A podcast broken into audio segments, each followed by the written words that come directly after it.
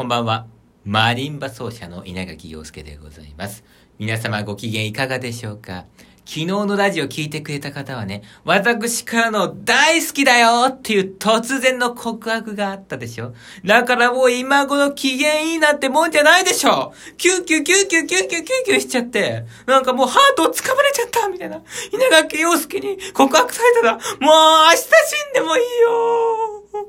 そんな熱狂的な稲垣陽介のファンの皆様、今日も聞いてくれてありがとう。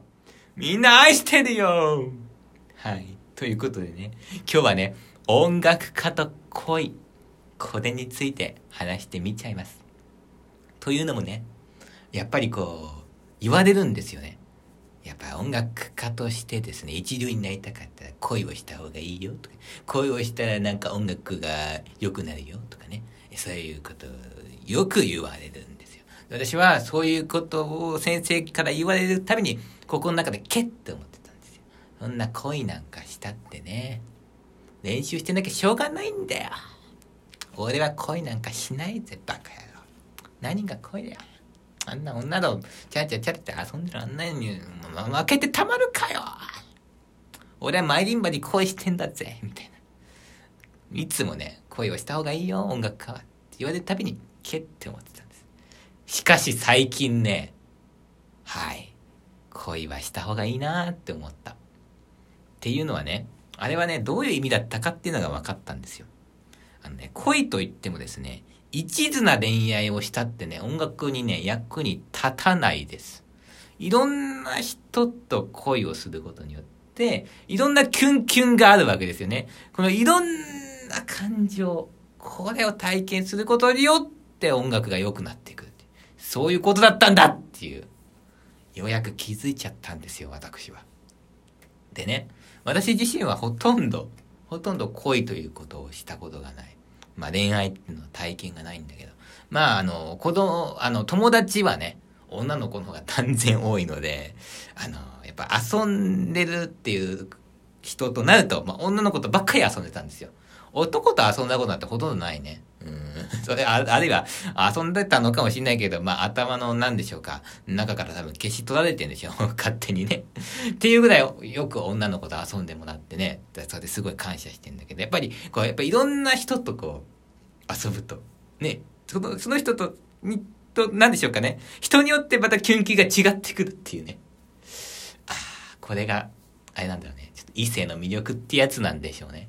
でね。うーん、あのー、あれなんだよね。だからね、うん、私は言ったら多分音楽家っぽい人間だったと思うんですよ。今考えるとね、あのー、好きな人を決められないっていう。だってなんかすぐ好きになっちゃうんですよ。いや、なんかあの人も好きだし、この人も好きだし、えー、あの人もこの人もあの人もこの人も好きみたいな。で、で好きな人とみんな遊びたくなっちゃう。えー、その好きな人と遊び尽くしてたからとっても幸せだったんだけどさ、その好きな人と何でしょうか、人間として好きなのかね、異性として好きなのかっていうその境目っていうのがね、よく分かんなくてね、えー、これどう、どうなのかななんて思ったことはいっぱいありましたけど、それでもね、やっぱりこう、えー、好きな人は決められないタイプなんで、言ったら本当音楽家らしい人間だと思いますね。ああ、よかったです、マリンバ奏者で。マリンバ奏者っていうのは絶対結婚ができない職業なんですよ。ね。マリンバ奏者なんてなんかやってた、こんな貧乏人で結婚しちゃったらですね、家庭が破綻しちゃうんで、えー、結婚できないんだけど、結婚してたら大変だったね。うん、絶対浮気してたわ。ああ、ね、あの子ともちょっと付き合ってみたいな。この子ともとかね、えー。そんな人生を送ってたと思いますけど。えー、無事マリンバ奏者という肩書きがあるもんで結婚ができないからね、えーまあ、私の場合はなんとかなっているという、うーまあそんな感じなんですけどもね、あのー、どうですかね、たまにさ、芸能人とかさ、まあ音楽家とかでさ、実は浮気してましたみたいな、ああいうニュースがあるじゃないですか。あれって私は叩くべきじゃないと思うんですよ。浮気とかってね、うん、スポーツ選手とかね、うん、あとは何ですか、あのあれあれ、政治家とか、そういう、まあ、美しい職業っていうかさ、そういうなんか見た目の問題っていうか、ああいうのはなんか し, したらね、確かにちょっとみっともないかなみたいな思うんだけど、なんか芸能人とか音楽家なんて、どんどん浮気しろよみたいな、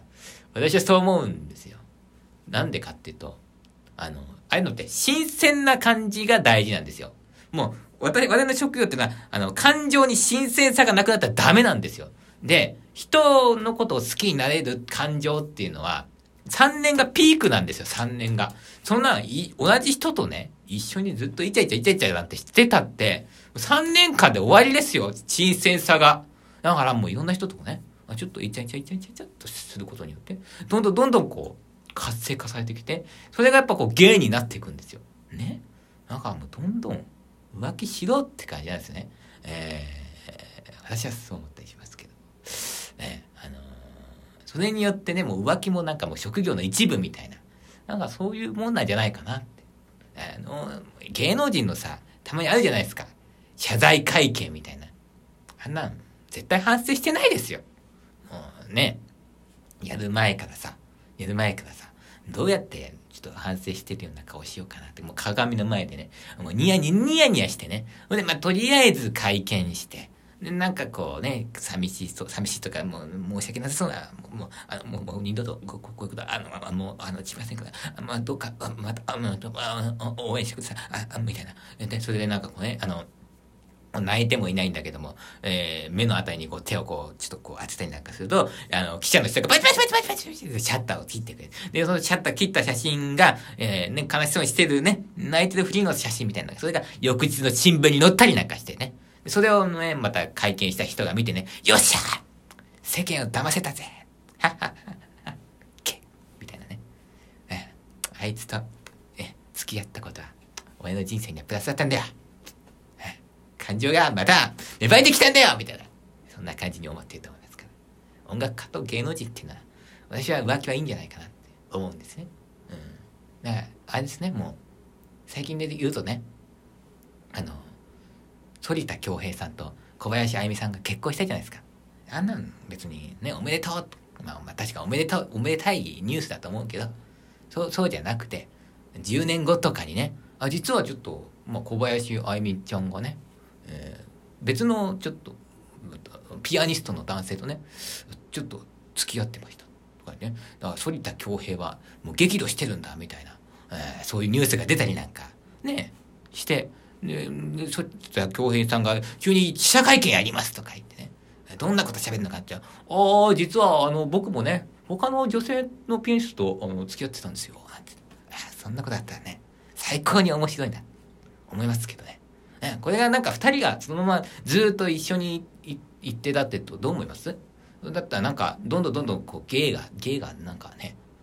うん、もうこう発展していかないような気がするね、うん、それで終わっちゃうような気がするね。じゅうねんごとかにそういうことがあったら、おお、まだまだのびしろがあるななんてね、私なんかは結構思思っちゃいますけど、うんまあでもちょっとあの東邦学園大学の先輩方なんでね、同じ学校の先輩なんで、まあちょっとあんまいじれないので、これぐらいにしておきましょうかね。でもあの、これはね、あの、あのね、日本で初めての作曲家って、山田耕作さんっていう人がいるでしょ。あの人もね、もうね、浮気だらけの人生だったんですよ。日本で最初の作曲家ですよ。ね、あの、ドイツに留学してね、東京フィルハーモニー会っていう日本で最初の管弦楽団を作ったんだけど、それはなぜかっていうと、そのパトロンがいたからドイツにも留学できたし、あの、東京フィルハーモニー作れたんだけども、うん、もうその浮気しちゃってね、それがバレちゃって、ね、もう資金援助に資金援助がストップになったみたいな、そういう人物が山田耕作という人で、実際あのじゅうねんぐらいね、若い時はね、いちねんにひとりずつこうちょっと婚約しては破棄みたいな、そういう人生を送ってた人で、で、あのなんかあのドイツドイツにいた時にこうね、こう車に乗ってて。二人で車に乗ってて、で、車がこう、揺れてね、で、こう、倒れそうになったみたいな。で、それ、普通だったら怖いと思うじゃないですか。で、車に揺れて、横の人の胸のところに、こう、うわーっとこう入っちゃったら、その時に、あ、私はときめいてしまった。みたいな、そういう人物が、山田耕作だったんですよ。要するに、音楽をやりたいんだったら、これぐらいのちょっと感情を持っていないと音楽界にはなれませんよってことを日本で最初のね音楽家がもう教えてくれてるわけですよ、ね、これどう思います？皆さんこういう風に生きていけばいい音楽をかけますよみたいな、そういうことを教えてくれてるんじゃないかなと私は思ったりなんかしちゃうんですよいやはいえええええねうん本当ねあのでもまああれですよ、音楽家っていうのは、まあ、いい面もあってね、一応言っとくとね、あの不倫とかはまあ確かに多いかもしれないけど、まあまあ、あんま、あんま多いと言うと語弊があるからやめとこう。あのー、痴漢とかってあんまないじゃないですか。痴漢とかってのはね、お堅い職業の人が多いでしょ？あの、警察官とかさ、教師とか、ちょっと女の子触っちゃいましたみたいな。ね。あれなんでかっていうと、日常的に想像ができない職業だからなんですよ。音楽家なんてもう、例えば、まあなんか目の前にね、電車に乗っててね、可愛い女の子とかがいたらね、あの女の子にちょっと抱きつきたいなとか。ね、私も思うわけですよ。でもなんかもう抱きついたらこういう感情になるだろうみたいな、そういうとこまで想像しちゃうわけですよ。うわードキドキするみたいなね。でもそういうそういうまあ日常的にそう想像することに慣れてるから。だけどさねあの教師とかになるとねそういうこと絶対やっていけませんよってもう日常的にそういうことできないわけですよ。だからねもうもう我慢できなくなっちゃって本当に痴漢とかしちゃうわけですよ。お堅い職業って大変だなって思いますよ。音楽家っていうのはいいよ。妄想ばっかりできるいい職業だよ。どうみんなねこのラジオは教育的に良くないから聞くなって親に怒られてるけどそこでこっそり聞いているね男の子僕ちゃんよかったら音楽家にならないかい？私の弟子にならないかい？待ってるよ。音楽家っていい職業だよははは。